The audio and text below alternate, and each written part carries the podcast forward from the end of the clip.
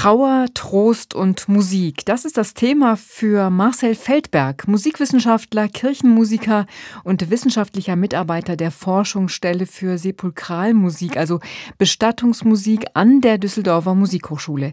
Er ist sozusagen Fachmann für alle Fragen in Bezug auf Trauermusiken bei Bestattungen, bei Trauerfeiern und er hat darüber ein Buch geschrieben, ein Ratgeber, könnte man sagen. Das Buch heißt Trauermusik, Abschied, Plan und Gestaltung gestalten. Hallo, guten Tag, Herr Feldberg. Hallo, einen wunderschönen guten Morgen. Wie kam es denn, dass Sie sich so stark mit diesem Thema konfrontiert haben? Äh, haben Sie sich das ausgesucht?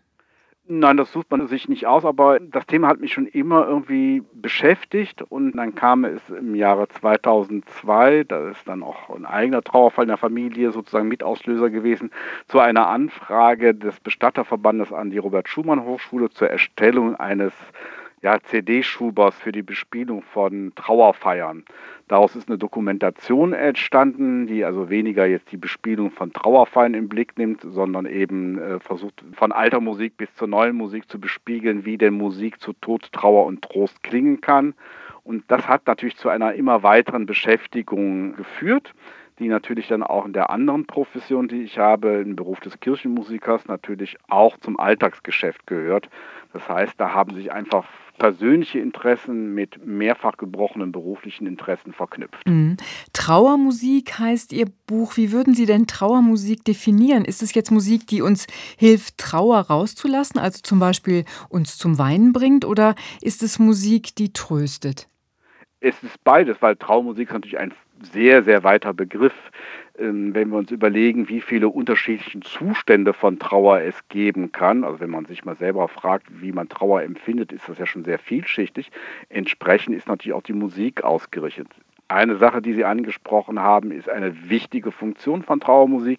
Sie kann Emotionen, die einen beschäftigen, aber nicht aussprechbar sind, artikulieren oder kanalisieren, wie wir in der Forschung sagen. Das heißt, sie hilft uns da einfach verborgene Emotionen auch freizulegen.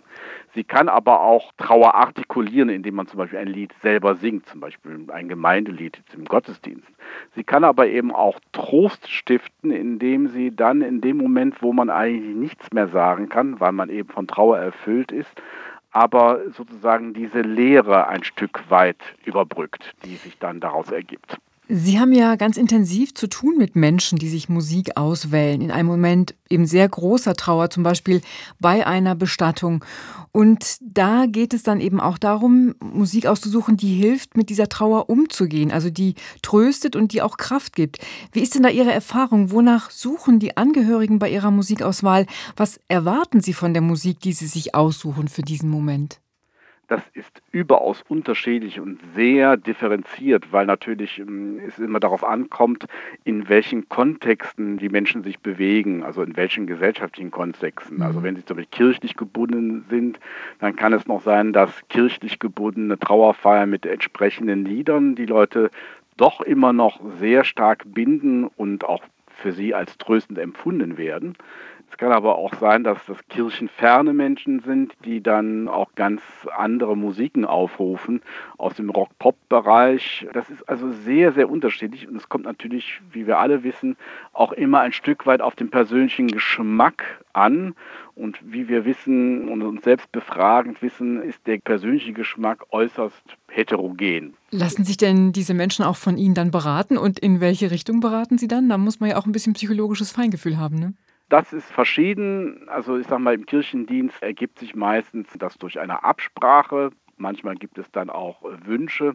Da berate ich dann in der Weise, dass ich manchmal sage, das ist vielleicht jetzt geeignet oder das ist schön oder das ist nicht so geeignet. Es gab mal in einem Zusammenhang zum Beispiel, da ging es um die Sache, dass äh, ein junger Mensch sich umgebracht hatte und dann wurde dann gesagt, ja, wir nehmen das äh, Stück, das, was er als letztes auf dem Plattenteller gehabt hat. Das war aber dann eine Musik, die den Suizid, sage ich mal, in den Vordergrund stellte, also auch ein Loblied auf den Suizid darstellte. Und das war natürlich das Problem, dass wir überlegen mussten, ja, das entspricht vielleicht der Situation des Verstorbenen, aber ist das nicht dann für die Trauergemeinde dann eine viel zu große Belastung, dann so etwas zu hören?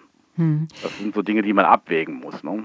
Dann gibt es noch den Fall, dass man sich fragt, suchen Trauernde eher Musik für sich selbst aus oder eben halt für den Verstorbenen, um an ihn zu erinnern. Wie sieht denn da die Sachlage aus?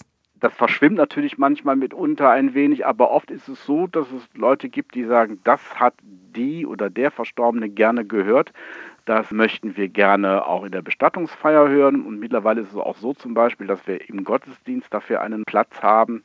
Also es gibt zwar die feste Liturgie, wo das vielleicht nicht geeignet ist, aber am Ende der Liturgie ist es dann oft so, dass wir dann zum Abschied eben dann auch nochmal ein Lied spielen lassen, was den Wunsch des Verstorbenen oder der Verstorbenen widerspiegelt.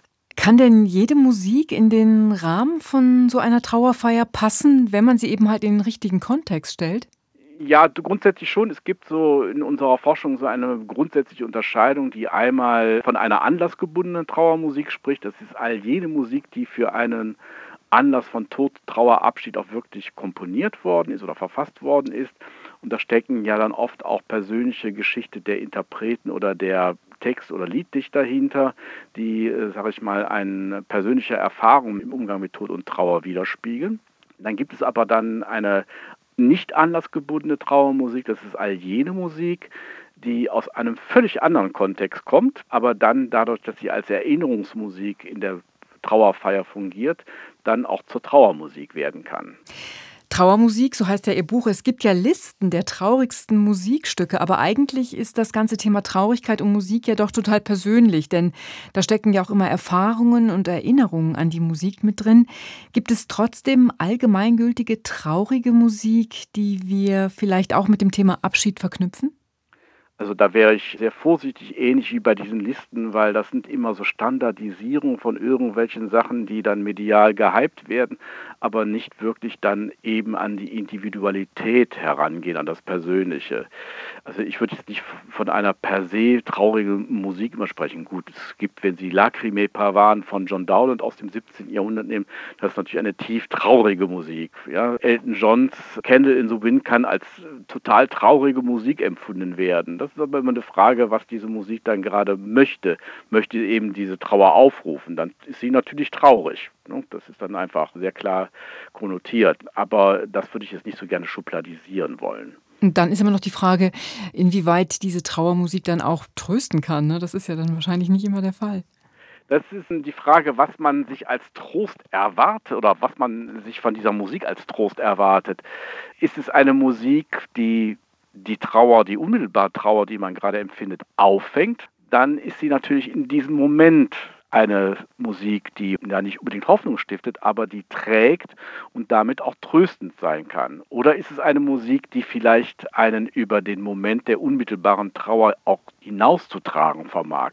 Dann kann das auch Trost und Hoffnung sein. Es ist immer die Frage, welche Erwartungshaltung man mit dieser Musik verbindet oder an sie stellt. Sie berichten in Ihrem Buch von Heinrich Schütz. Der hat für einen Fürsten schon im Vorhinein dessen musikalische Trauerfeier geplant. Früher war das ja gar nicht ungewöhnlich. Gibt es das heute eigentlich immer noch? Also, dass sich Menschen schon die Musik für ihre Beerdigung aussuchen? Ja, der Schütz hat im Prinzip, oder der Fürst, für den Schütz geschrieben hat, das ist insofern ein kleiner Einschub, deshalb interessant, weil ich ein Stück jetzt in einem Konzert demnächst aus diesem musikalischen Exequien selber musizieren werde. Das ist sozusagen, dass man heute unter Trauervorsorge versteht. Ja, äh, das bieten ja die Bestatter an, dass man seine eigene Beerdigung schon vorher plant und dann eben auch äh, Fragen der Musik anspricht. Ne? Welche Musik man hören möchte, beziehungsweise nicht selber, sondern die Angehörigen. Welche Musik man dort erklingen lassen will, um auch ein Stück weit seine eigene Persönlichkeit darin wiederfinden zu können.